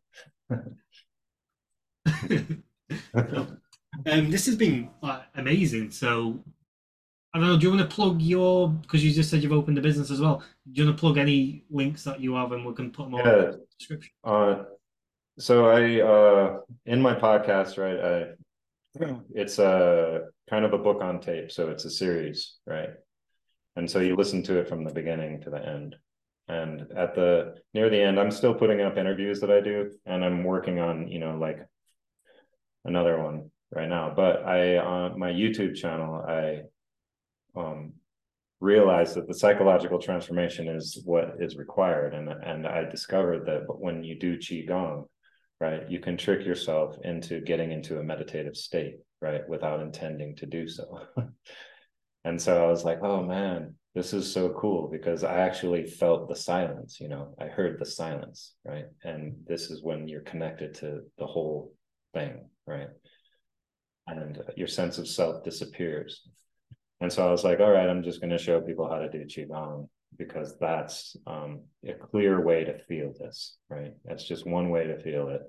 Um, mushrooms is one way, right? But that's like a full jump start, you know, like with heavy power, right? But with Qigong, it's actually just bathing your body in energy slowly, right? And then you get to this when having a relationship with your body, right? You get to this point where you can hear the silence, right? And so I do all these videos on how to do Qigong and I call it Stand Together. It's just at Burch Driver on YouTube, but I was like, we stand together because the foundation of Qigong is this standing, where you stand in horse stance and you straighten your spine and you hold your hands out like you're holding, you're hugging a tree, you know, and you change to the three positions. And that's the foundation of Qigong. Like if you only did that, that would be enough. Right. And so it's like a physical meditation. You're just standing there right? And you get up to 20 minutes and you, your legs are shaking and your arms are shaking, you know, when you're first starting. But by doing this breathing, uh, you can access this feeling where you're connected to everything, you know. And so I started doing that on YouTube. And so at Burch Driver on YouTube. And so if you go to the bottom of the videos, there's three Qigong instructional videos, the video list. And then if you just go, I would, I was, I'm going live periodically. I've been taking a break because I've been going through some shit, but periodically I go live where I basically just stand and you stand with me, right? And then having created that space, right, in our minds, I just start talking about stuff. So I have like 99 videos on there where I'm talking about all the things we're talking about here. Um, and then so my podcast is Green Knight? And you can find it on any platform. So whatever you know you use to listen, you can search for Green Knight, all low, lowercase, all one word, and in that um, I discuss um, how we can, you know, if it's possible, right, to arrive at a solution, and then talking about all of these things, you know, in order to get a different perspective on everything that we think we already know, you know. Um, I used to listen to Alan Watts a long time ago, and I hear everything he says. And uh, I listened to him the other day, and I was like, "Oh my god, I hear it! Like I can see it so much more now." And he's talking about this polarity, right? Which is how he's talking about Zen Buddhism and how to, a Zen teacher is always fucking with his students, you know. Um, and it's to teach them this thing. It's like one student asks, uh, "Master, do you believe in God?" And he says, "Well, if you do, then I don't." he says, if you don't, then I do. Right. And so he's illustrating this point about um, a human evaluation of things will create an opposite, right? Will immediately create an opposite, right? And and so and that's it, right? And so as you let go, right, surrender your sense of self, then you are open to the totality. And so that's what I was getting at. But you can see me. I started this three years ago, and you can. I started with McLuhan because I wanted people to understand what technology is, what it does to us. You know. So Marshall McLuhan and Bucky Fuller, all my heroes, right? Uh, and uh, so I discussed that, and then I moved forward talking about various things to arrive at this uh, what we were discussing today, which is basically is that we've divided ourselves out from the natural rhythm, and it has a cyclic repeating pattern that has a limit, right?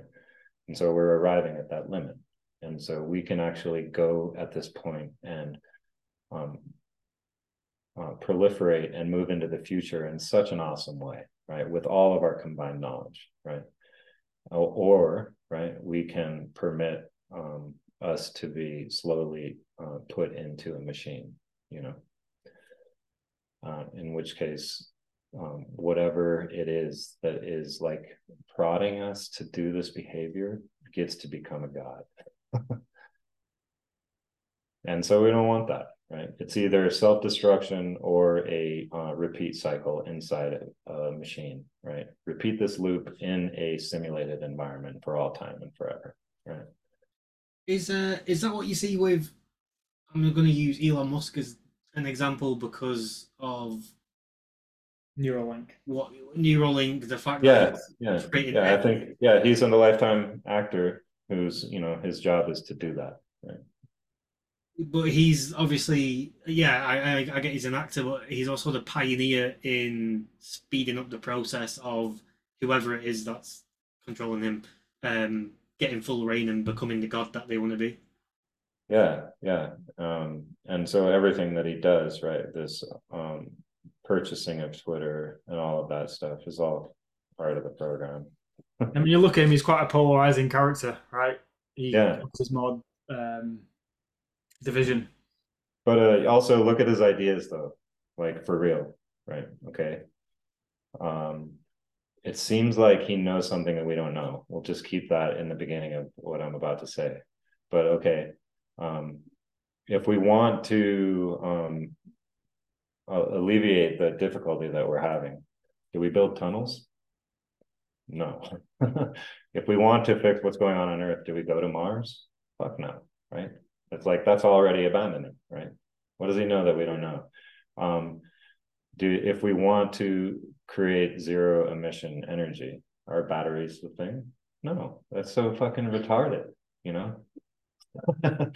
It's like uh, an electric supercar is not a solution. Batteries are not a solution. Batteries are fucking stupid as fuck if you really think about it. Just turning mountains into fucking pits, right? Lithium, right? Um, and they have to be charged by nuclear or coal. And they don't they don't last. And, and now you've got uh, 900 pounds of batteries, you know, that can't be disposed of. All of his ideas are dumb, stupid. so how is it that he's where he's at? You know, and it's PayPal, right?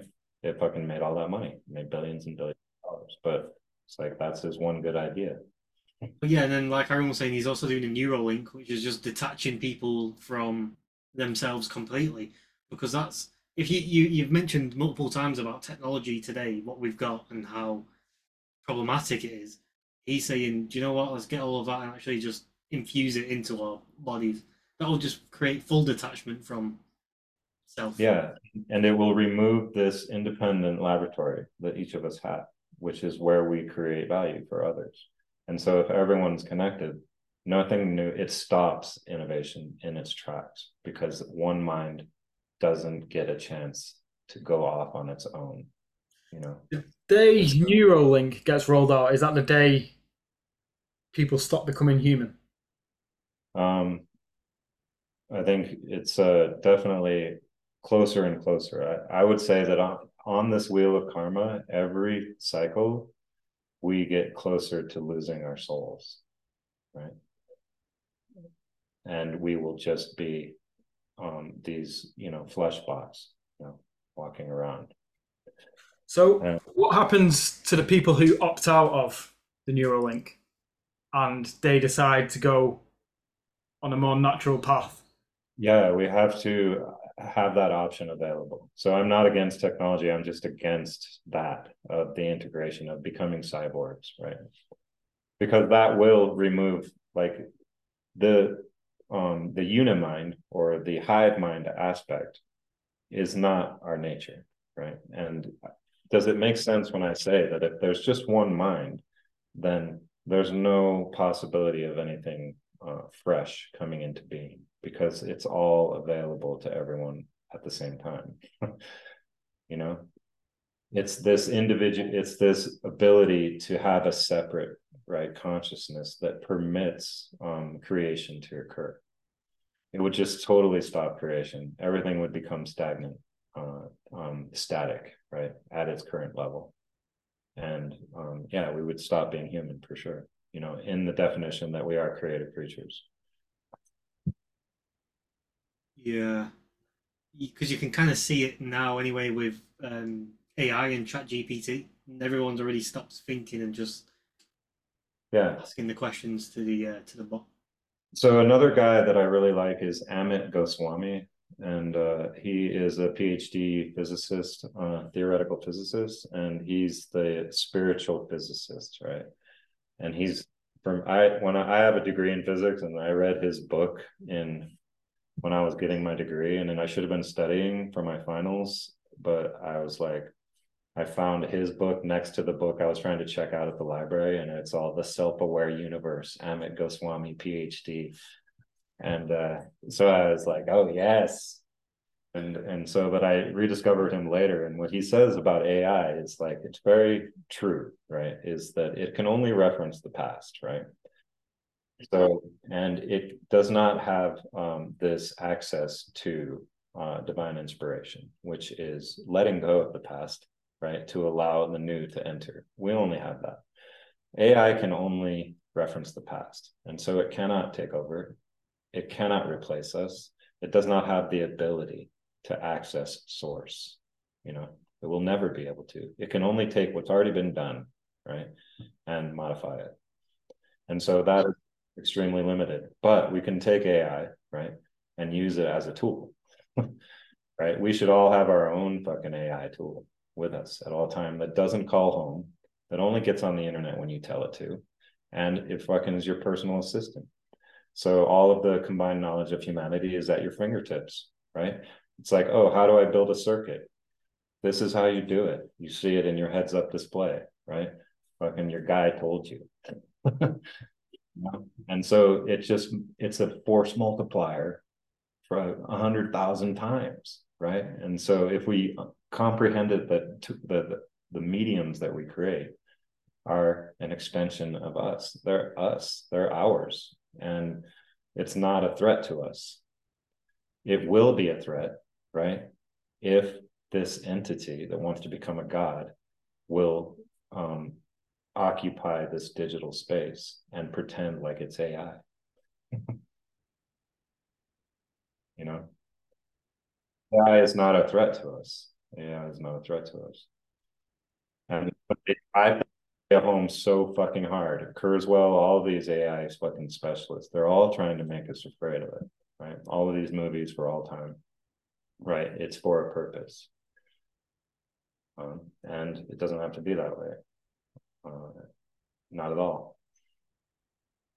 Yeah, it's true because, um, yeah, well, like what you're saying, in the past, um, before the internet was around, say you, you had a problem with your car, you would um, have to probably read something, go and find a book to read to fix it. Uh, but then fast forward a bit, now you go on YouTube and you just type it in. It's got a little bit faster, and then fast yeah. forward even more, you've got AI, so boom, you can do that faster, and then crack on with whatever it is that you uh, you wanted to be cracking on with. Yeah, and so if we're you know a, a, genius comes we're all fucking have the ability to be genius right? But genius can come from anywhere right? Um from any portion of the world from any population you know it can come from anywhere. And so and that's the idea right is to um allow that to come out allow um our genius to uh, to proliferate and flourish.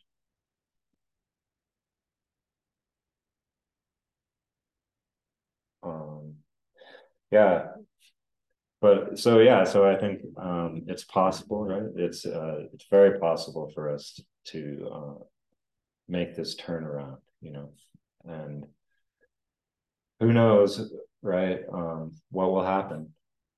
But um, not being afraid. So the Green Knight, I don't know if you guys want to have me on in in a later date to talk about the legend of the Green Knight with the Green Sir Gawain and the Green Knight. Are you guys familiar with that myth? No, but that would be cool to have you on again to talk about that. Yeah, and so Tolkien wrote a book about it. Everyone's talking young. Everyone's talked about this myth, you know, and it is.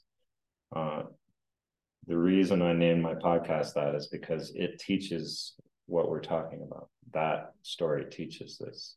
And it's um, I don't want to give it away for you guys, but uh, I mean you can watch these different Green Knight movies. A recent one just came out. I haven't watched it yet. But um, uh, is that Gawain, right? He um, in the end, right, when he is able to meet death without flinching, that's when he is awakened.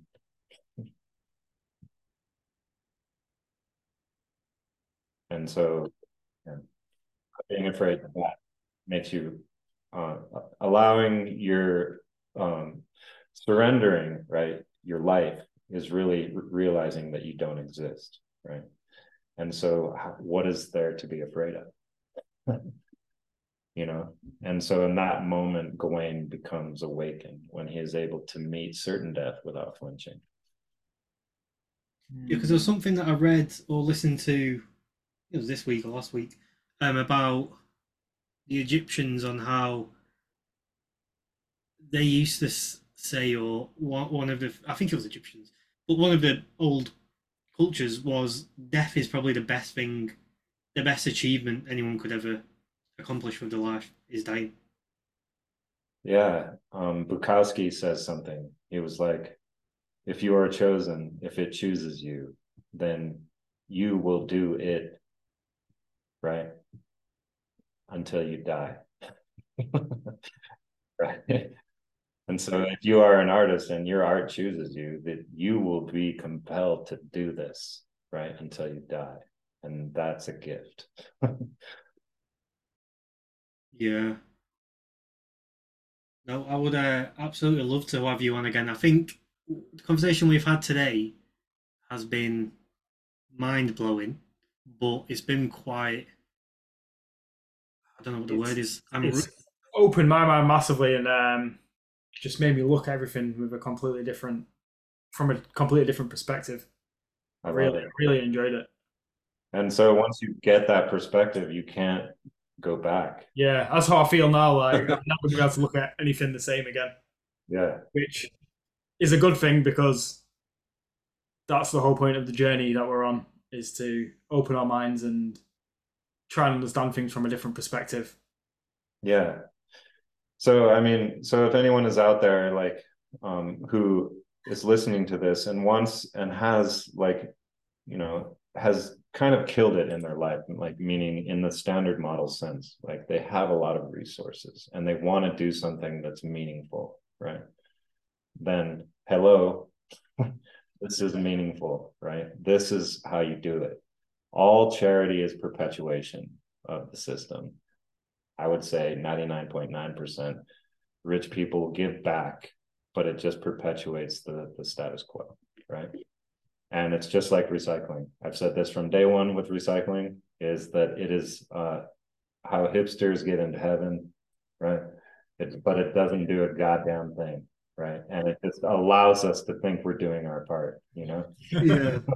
That's such a funny quote how hipsters get but uh so yeah so it's like if we can come together right so we build this network right first we build an interface that shows how we're connected to all of ourselves right right? We build a fractal interface that shows the human network all in one thing right? So we become what we behold right? And in this interface we are able to exchange with others and everyone comes in. And it is the sacred exchange. This is what we're built to do. So if we want to do something that has an impact, right, on our future, right, we do it collectively and we do it for each other, right? And we recognize that we're all unicorns, right? We are individuals, right? But our we can only exist in relation to others, right? In relationship with others.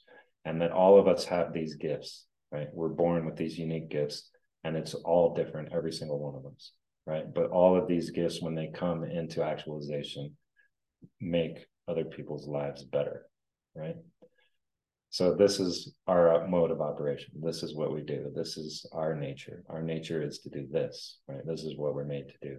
And so it's we just offer ourselves the place, the location, right, in order for this to happen, right? Which is the exchange, right? We recognize that we exchange in order to live, that we don't live as an individual in a vacuum. Right? We can't live without providing value to others and vice versa. And so it's very possible, right? It's very, very, very possible. All we have to do is um, plant this seed of the network, right? And the value will attract. So, uh, right? if all y'all are on board, right? Um, and I'm not saying you're on board with my idea. This is just something that I've been able to see and point out. Right? I want to be able to live a fulfilled life. This is what my fucking gifts have allowed me to do. Right. This is what I'm passionate about, which is this um, uh, seeing of the truths that cannot be proven. Right. and so, yeah, I just wanted to end it on that. It's like that it's possible, you guys, that it's so fucking possible. But anything we do to try to patch this sinking ship is just more on the sinking vessel, right? We have to get rid of it, but we need a network in order to land on, to land on when we all jump ship. And so that's what I say is that we play like we're playing hearts and we're going to shoot the moon. We all know we have all the fucking cards right? We're going to take all the suits, but we keep that a secret, right? Until we all fucking are going to take all the hearts, right? We're going to take all the suits and we're going to shoot the moon, right? we keep it a secret and then we shoot the fucking moon and there's nothing they can do about it. Nothing they can do. Because I don't know if you've ever played hearts, but once you uh, reach a certain threshold and you're shooting the moon, no one can stop you. You're going to take all those tricks no matter what. No one can stop you. you know? Yeah. No, this is bloody. This is important, and thank. Well, first of all, thank you for coming on, and yeah. uh, we definitely well want you back on again because I've got a lot to process from this conversation. Oh, shit tons to process actually, yeah. and I need to process it because I've got some questions that I want to ask you, but I don't want to ask them you until I fully process what the hell's just happened today. I think it's going to take me a good few days to sort of process everything. Yeah. I'll have to give this yeah. another watch as well. Sure. Yeah, and I love that. I love that because I know that you will come to the nuggets that are important, right? When you're processing this. And these are the nuggets that need to be ground down, you know. And what you've done is great because you've shared this with us too, who we have conversations with people regularly. So once we've processed this, we'll be able to pass these nuggets on to the next person.